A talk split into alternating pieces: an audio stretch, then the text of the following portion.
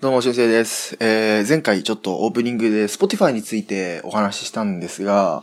ちょっとそれにトラブルが、えー、起きていたようなんで、もう前回発表してね、意気揚々とこう、聞けるようになったよって発表して、ちょっと残念なんですが、えっと、スマートフォンのアプリ、Spotify アプリからですね、ちょっと聞けない感じっぽいんですね。はい。えー、Spotify の、えースマートフォンの iOS 版ですね。僕 Android 持ってるのでちょっと確認できないんですけど、iOS 版のアプリからはちょっと見れないと、見れないというか聞けないという状況っぽいです。えっと、なんか、この、なんか、お住まいの国では、えー、聞くことができませんと、利用できませんと、僕のスマートフォンのアプリで出てきました。はい。なので、ちょっとこれに関して、で、えっと、パソコン版、まあ僕 Windows ですけど、Windows 版の Spotify、そして、えっと、PC のブラウザ上の Spotify では聞けます。ポッドリのキャスト。なんですが、えー iOS の、えーアプリ版のみ聞けないっぽいんで、ちょっとその辺、ちょっと確認してみてください。その聞こうと、Spotify で聞こうと思ってた方は、あの、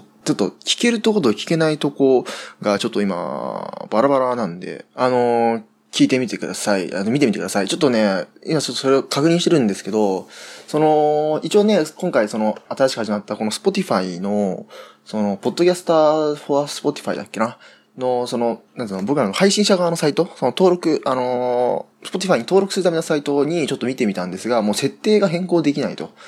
その、一旦番組消して、で、もう一回ちょっとやり直すとかはできなくて、番組が消せないんですよ。なんで、こう、RSS のなんか、あの、リンクを変えたりとか、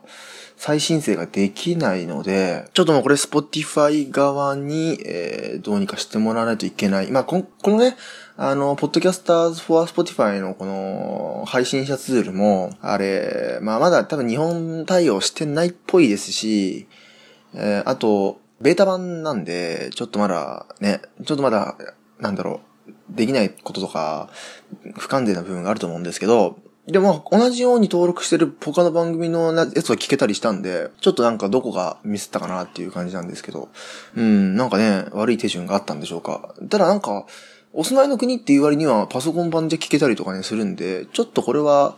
うん、なんかエラーっていうかバグっぽいですね。なんでちょっと、ポッドキャスト、えー、Spotify iOS 版では聞けない。もしかすると僕の iOS 版だけ聞けないなんていう可能性があるので、まあ一応 iOS 版の Spotify で聞こうと思ってた方は確認してほしいんですが、えーそちらで、えーちょっと確認してみてください。そして PC 版の Spotify 等では、えー僕は聞けたので、えーパソコンの方は、えーそのままで OK だと思います。はい。というわけで、ちょっと、ね、させっかく Spotify Spotify に登録できたと思ったんですが、ちょっと、うん、ちょっとミスがあって残念ですね。はい。ということで、えーよろしくお願いします。はい。今回は93回ですね。言いましょう。ポットレの、ポットレの、ポットレの、ポットレの、ポットレの、ポットレのキャスト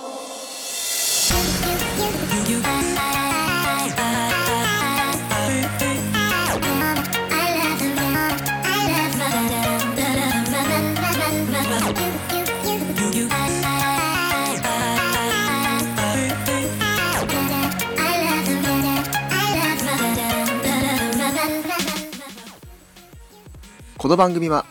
ニュース、音楽、ボイスブログなど様々なテーマでゆるく雑談していく番組です。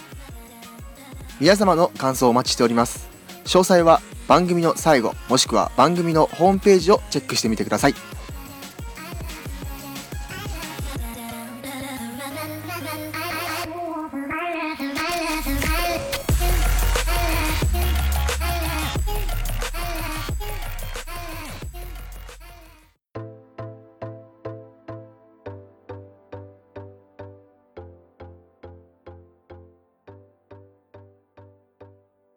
さあ、ということで、えーもうね、11月もう半ばというかまあ、前半か、これ配信されてる頃は前半か半ばがくらいなんですけど、あのーいや、もう12月ですね、1年、2018年終わるの早くねっつね。あと1ヶ月ちょいだよみたいな感じがしても、早いんですよ。で、あのあれですよ。僕もそろそろ、まあまた話すと思いますけど、別の回でチラッと。まあ一回分使うかわかんないですけど、大学の方もね、あの文化祭がシーズンが終わりましてね、あの僕も、あの、ちょっとサークル関連で出てたりするんでね、まあその辺の話もまたしたいんですが、えー、まあそんなもう、2018年の終わりの方ですよ、もうね。そう、ということで今回はですね、そんな前振りは特に関係ないんですが、久しぶりの意識調査をやってみたいと思います。前回、カボスくんとやって以来かな。うん。あれは、収録したのが9月前半なんで、てか9月の1日とかなんで、もう約ね、1ヶ月、ほぼ2ヶ月ぶりぐらいの意識調査のはずなんですが、そこまでいいやつがない。うん。うん、まあ、行きましょう。まずはですね、えー、先月10月の末の大イベント、ハロウィン。はい。皆さん今年のハロウィン仮装したでしょうか？というのもですね、僕はこれ収録してるのは10月29日なので、実はまだ31日のハロウィン、あの、正式なハロウィンは実はまだなんですけど、ただもうその、今年のハロウィン水曜日ですから、ね、その直前の土日、つまり僕、昨日ですね、僕の今の収録段階で言えば昨日、日曜日はね、もう渋谷がえげつないことになってたみたいですね。僕はもう近づきもしませんですよね。うん。渋谷。ね、あれ、ほんと毎年もう課題になって、もうさすがに渋谷の市長もちょっと頭を、区長か、渋谷の区長もちょっと頭を悩ましてるそうですけどね。ということで、秋のイベントとしてすっかり定着した10月31日のハロウィン。これいつも30か31かも、なんかどっちかなってなんですけどね。あなたは今年仮装しますか？ということで、僕はするわけないでしょしません。はい、ということで、えー、するが4%、しないが96%です。まあ、こういう、なんか意識調査のサイトに回答してる層はちょっとしなさそうですよね。わざわざね。まあでも、もう渋谷の、あれを見ればわかるようにね、もう日本の、まあ大半、大半というかもう結構大人数の方がやっぱ仮想好きですからね。あのー、あれですよ、ドンキホーテとかさ、もう、ハロウィン数、一週間とか、ちょっと前になると、もう、あの、表に出てる、こう、仮想グッズのとこにも、すごい人がね、並んでましたからね、今年は何やろうか、みたいな。かといえば、こう、ね、オリジナルで作ってる人もいまし、まあ、僕の友達でオリジナルでやってる人はいないと思いますけど、うん、まあ、コスプレ大好きな人とか、そう、オリジナルでやる人もいますし、ただあれですよね、ドンキホーテでさ、ハロウィンの一週間ぐらい前にさ、コスプレ何にしようか選んでるとこをさ、友達と会うねだよね、そこで。そこでなんか友達に見られるんだよね。あ、みたいな。え、あ、うん、みたいな。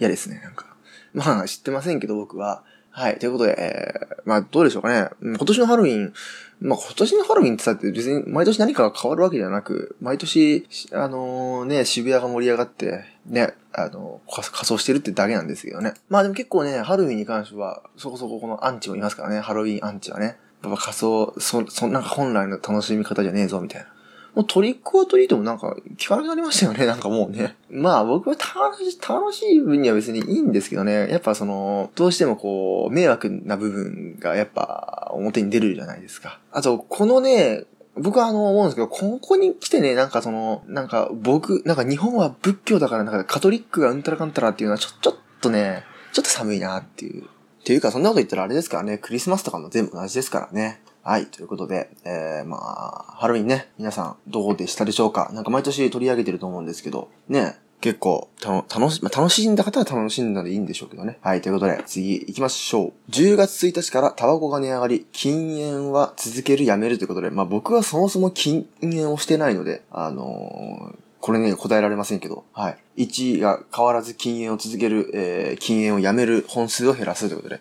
42.3%が禁煙を続ける。禁煙をやめるが38.4%、そして本数を減らすが19.3%ということで、結構分かれてますね。まあ、10月1日からタバコ税がね、上がって、まあなんか500円を超えたりとかするようなタバコが出てきたりとかね、まあしましたけど、まあ僕はね、もちろんタバコ吸ってないですけど、その、バイト先で売ってたりもするんで、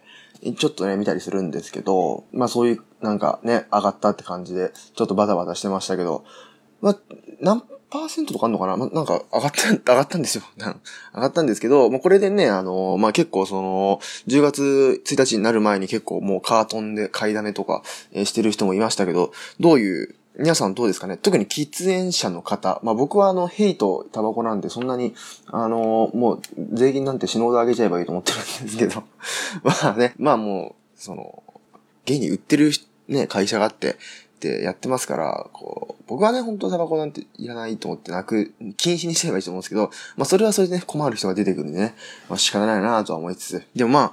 引き締めはあってもいいんじゃないかなと思うんですけど、まあこれでまあ変わったって言うと数十円とかですからね。うん。まあ数十円もこう、一回ではなくてこうタバコはやっぱずっと買いますから、それでこう積み重なっていくとやっぱすごい値上げにはなってるのかもしれないですけどね。ただまあこのね、あの、喫煙をやめる38.4%の人たちの、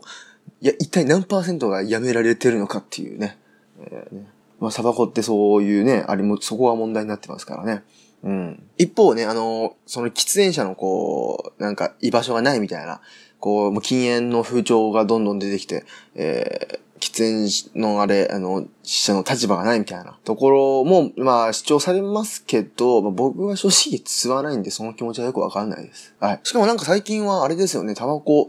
その、警告表示その、あの、書いてあるじゃないですか。あの、肺がんになるかもしれないですよ、みたいな。書いてあるじゃないですか、タバコの箱って。あれのなんか、表示をもうちょっと大きくしなきゃいけないみたいな、あの、検討もされてるらしいですよね。はい。あのー、箱の面積の50%以上にしてくださいみたいな。今なんか30%とかでいいのかな？うん。30%、箱の面積の30%は警告に使ってくださいねっていうやつなんですけど、今なんか50%にするみたいな、えー、話になってますからね。そんなにしてまでね、吸いたいかっつう話なんですよ。まあ結構僕はね、家族はそんなに吸わないですけど、おじいちゃんとかになるとまあ吸ってましたからね。まあ、まあ昔の話ですけどね。はい。こうたまにバイト先とかですっげえもうさ、すげえこう、もう大丈夫っていう感じの、あのー、もうすごい杖、なんか、杖つきながらみたいな。おばあちゃん、おばあちゃんが、大丈夫ですかみたいな感じのおばあちゃんがまだタバコ買ったりしますから、もうやめればみたいなね。うん、あの、大丈夫か体みたいな感じのおばあちゃんが買ってったりもしますから、ねこれやっぱ中毒的なのもあるんでしょうかね。だかもうめちゃくちゃ高くして、で、もう本当に好きな人だけタバコやればみたいな状況にするんだったらまだいいんですかね。まあそういう方向に向かわせていくためにこう、まあ税金を上げたりしてるんだろうけどね。うん。なんか、その辺のコンビニで簡単に買ってもみんな吸ってるみたいじゃなくて、もう、嗜好品なら嗜好品でもう変に高くして、あの、そこで、あの、まあ、ここに書いてあるんですけど、いっそ1000円にしてくれればやめるのにとか、こうなんか、多くの、大半の人がもう諦めつくぐらい、もう一気にバコーンってあげて、でも本当に好きな人はそれでも買うし、みたいな。いう、まあ、くらいにすればいいんじゃないですかね。うん。まあ、減らしたいならね。多分もう、現時点で吸っちゃってる人はもう多分やめらんないから、あの、これから吸いそうな人を減らすために、バーンって値上げして、こう、じゃあちょっとなんだろう、あの、なん、なんつうの、ちょっとコンビニで買ってみるかのレベルじゃ買えないようなものにして、あの、敷居を高くすればね、あの、それでも多分今吸ってる人は買っちゃうんですけど、新しく買う人がいなくなっていくからどんどん減っていくみたいな感じになるんじゃないですかね。はい。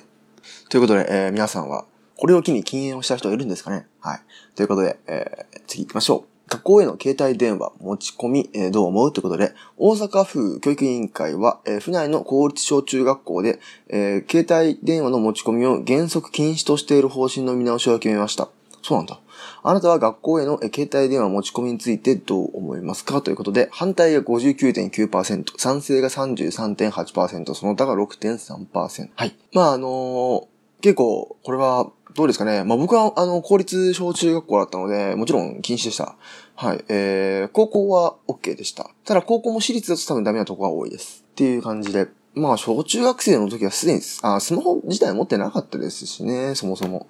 あの、iPod Touch みたいなの持ってたんですけど、あれはもう携帯ではないので、うん。まあそうですね。そもそもなかったってのもありますけどね。えー、っと、まあ賛成に票を入れました。えー、登下校の際に犯罪に巻き込まれたりする際に重宝するので、えー、学内では使わないよう学校側で預かればいいとか、そうですね。GPS 付きの通話だけできる携帯なら賛成とか、まあ、ものによるみたいなとこもありますけどね、これに関しては。スマホかどうかとかね。まあ、スマホだったら中でね、こうなんかゲームしちゃったりとかして問題なのかもしれないけど、例えば、なんかガラケーのなんか小学生版みたいななんか、やつだったらもうそんな大してできることもないんだから、電話、緊急用電話ぐらいしかできないんだからいいだろうみたいな。そういうのでもいいですし、まあ、かとい反対にこう、学校は勉強するとこだからそんなの持ってっちゃダメだよっていうね。あのまあ、こともありますからね。ただやっぱりその、ね、あのー、まあ、携帯というより基本的にはスマホでしょうからね。スマホでしょうから、やっぱ、ね、どうなんでしょうかね。え、まあ、さっきも書いてありましたけど、こう、学校の中では、預かるみたいな、先生方が。まあ、それは、まあ、意味があるのかどうかってありますけど、やっぱ登下校中ににどうかってことですよね。うん。でもまあ僕は必要ないと思いますけどね。うん。まあ、うん。必要ないですよ。家に帰ってできるんだから。小中学校のうちはね、まあ高校とか大学とかだったら、今それこそ高校とかでもこう、ちょっとスマホね、授業中にスマホでこうサイトでそういう、あのー、ウェブサイト、マイページみたいなとこに自分の成績が乗っかったりするよとか、そういう、まあ高校あたりになったらそういうリテラシー的な意味で使ったりとかすることあるんでいいと思うんですけど、まあ小中学校だったらいいんじゃないかなっていうね。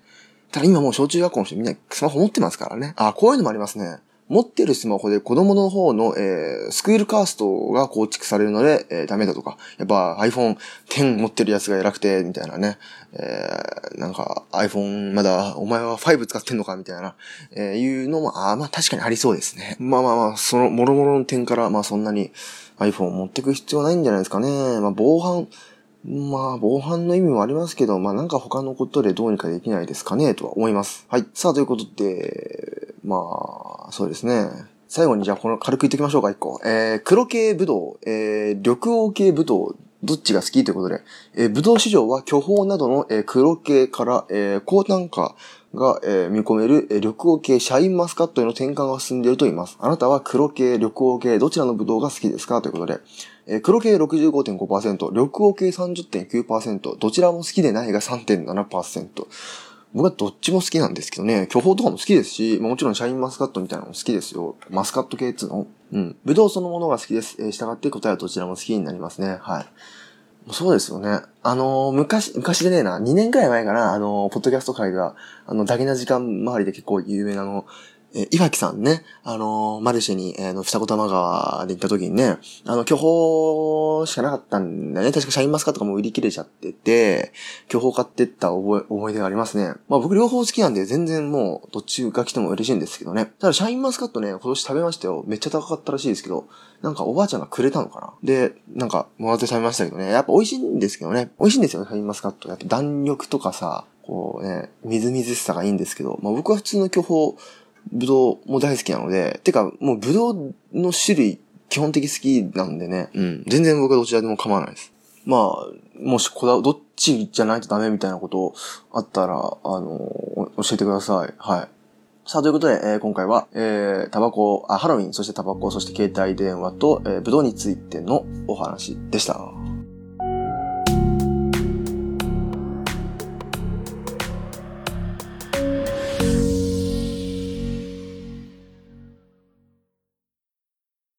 今日の動画。さあ、今回の動画行きましょう。今回の動画はですね、うん、とある、えー、有名な、もう結構有名ですね。結構有名なマスコット、なんつうの、ゆるキャラについてのお話でございます。はい。えー、今回、えー、ご紹介するの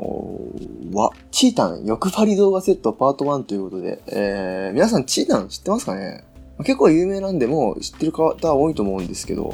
チータンという、えー、なんつうの？ゆるキャラがいるんですよ。まあ、知らない人のために説明しますけど、チーさん、チータンっていうゆるキャラが、えー、この世の中に存在 していましてですね、えー、コツネカワウソの妖精の赤ちゃん、えー、秋葉出身秋葉原観光推進協会、そして、えー、高知県須崎市観光大使ということで、えー、コツネカワウソのゆるキャラなんですね。可愛いじゃないですか。ね、僕、コツネカワウソはあのな、本物の方も見たことありますよ。結構やんちゃな、あの、動物ですけど。まあ、その通り、えー、コツネカワウソという、えー、まあ、動物自体が結構こう、活発的な、えっ、ー、と、動物なんですね。これ結構やんちゃな動物なんですよ。なんで、それになぞって、このチータンも、だいぶこの、だいぶやんちゃな、こう、ゆるキャラなんですよ。で、まあ、ツイッターで結構ね、もう有名なんですけど、こう、ちゃ、体を張った様々なチャレンジ動画 YouTube 上で、結構、あ、YouTube 上っていうか、あの、Twitter 上ですごい話題になってて、で、それをまとめたものが YouTube に上がってるんですね。はい。あの、本気で顔柄割りしたりとか、バッとぶん回したりとか、基本的にこう出落ちみたいなのが多いんですよね。結構ね、笑っちゃうんですよ、これ。あの、え、着ぐるみなのにそこまでやるのっていう、あの着ぐるみでは普通やらないくらいのアクションをね、あの常に、あの、チャレンジしてるんですよ。あの、本気でボーリング投げたりとか、スイカ割りしたりとか、もうめちゃめちゃやってるんですよ。むちゃくちゃやってて、えー、この面白さ。とても、あのー、とても面白いキャラなんで、あの、ぜひ見てみてください。そしてあの、頭に帽子みたいなの乗ってるんですけど、これはね、あのー、帽子で、ぼ、まあ、帽子なのかな？これ帽子ではなく、カメちゃんっていうあの別のあの、チータンのペットなんですよね。亀の妖精で普段はチータンの頭の上で過ごすが単独行動もする。脱いだらすごい、永遠の0歳。着地にステータス全振りっていうこうツイッターのプロフィールなんですけど、あの、まあ、あの、大体あの、チータンがあの派手なことをするので、大体脱げちゃって、あの、なんかいろんなとこ飛ん飛んでってるんですよね。そういうカメちゃんというのもいます。そしてこのチータンですね、あの、海外でもやっぱ人気でですね、あの、英語用のアカウントもあるくらいなんで、もうだいぶもう人気です、チータン。なんで、やっぱこのマスコット、ゆるキャラ界のね、やっぱエースとしてね、あの 頑張っていただきたいところです。何目線だって感じですけどね。はい。ということで、まあ、ゆるキャラ、まだね、まだまだありますね、いろいろ。こう、ふなっしー、くまモンがちょっとブームを過ぎ去った中ででもやっぱり、えー、ね、まだまだ、えー、マスコットビジネスは死んでい,、ま、いないということで、えー、チータン、ぜひ見てみてください。パワーニュースさあ、えー、今回のパワーニュース行きましょう。今回はですね、世界一間抜けな強盗が、えー、現れたそうです。まあ、10月24日ということで、まあ、約先月ぐらいですね。ベルギーで行われ、行われたベルギーで起きた事件です。金を用意するから後で来て、ベルギーで起きた間抜けな強盗事件ということで、強盗グループがある店に押し入った。店主が金を用意するから後で来てほしいと頼んだ。強盗グループは言われた通りにして逮捕された。冗談のように聞こえるかもしれないが、ベルギー南部シャルルロアで、えー、電子タバコ店を営む、えー、ディディエさんにとっては恐ろしい現実だった。ディディエさんの店に白昼堂々と押し入ったのは6人の強盗グループ。ディディエさんは、えー、もっと金を用意するから閉店間際に来てほしいと頼んだ。しかし実際は、実際にはディディエさんは彼らを警察に逮捕してもらった。えー、コメディのようだったとディディエさんは BBC の電話取材で語った。ベルギーで一番下手くそな強盗と呼ばれているということで、ディディエさんは14分ぐらい、にあたってやり取りして、えー、押したり引いたりのやり取りだった。何も出さなかったが、後で来れば2000から3000ユーロ、約25から38万を渡すと言った。強盗グループはこの言葉を信じて立ち去った。警察に電話したが、警官はまさか強盗が帰ってくるとは思ってなかった。しかし、強盗らは閉店1時間前の午後5時半に戻ってきた。強盗グループの一人が扉の前にいたので、閉店にはまだ早いと伝えた。えー、ディディエさんは地元メディアに話した。この後、さらに1時間後の午後6時半に強盗が戻ってきた時には、警察が店の中で待ち構えていた。この事件で未成年、未成年一人を含む男5人が逮捕されたということで。やばいですね。アホにも程があるでしょう。信じちゃったんですね。いや、もうちょっと金がもらえるかなと思って行って、本当に戻ってきちゃったっていうね。バカですね、これは。まあ、その経過もね、いや、まさか戻ってこないでしょうと。もう失敗したからと思ったらね、うわ、来やがったみたいなね。マジで来たよみたいなね。これはアホですね。なんか最近ツイッターの動画で、こう拳銃を持って宝石店に押し入ろうとしたんだけど、まあかっこよくね、あの、カウンターで、こう、懐からこう、バッてきあの、銃を出して、突きつけようとしたら、バッて出した勢い余って、あの、カウンターの向こうに銃が飛んでっちゃって それで逃げたっていう、あの、警察、あの、強盗の動画を見ましたけど、な、なかなか世界にはアホな強盗もいますからね。ということで、これ読んだだけになっちゃいますけどね。まあ、こんなコメディのような、日本じゃないですけど、まずね、大体こういうのって結構こういう外国のニュースですけど、ね、世界一間抜けな強盗ということで、いろんな、あの、なんかハプニング動画みたいなこういうのありますけど、ぜひ見てみてください、そういう動画。はい、ということで、今回はパーニュースは世界一間抜けな強盗ですね。金を用意するから後で来てと言われ、まんまと戻ってきて捕まった強盗グループのお話でした。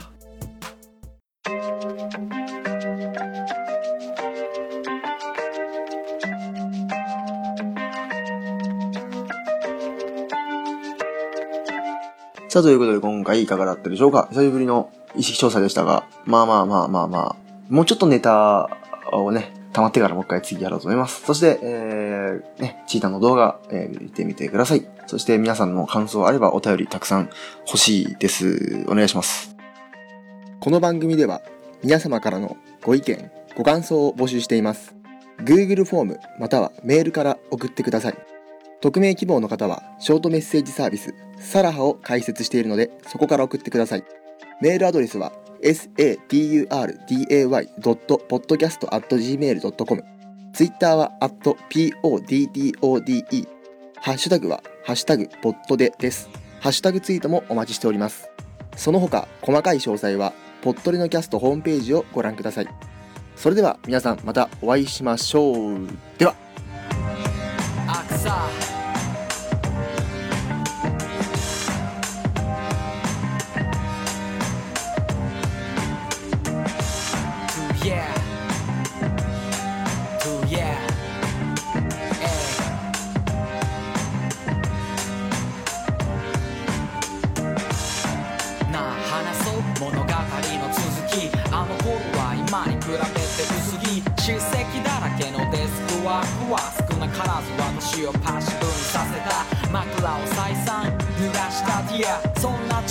にも終わりが来た。これからのライフに拍車をかける。トラックの上だけがアクサのアベニュー。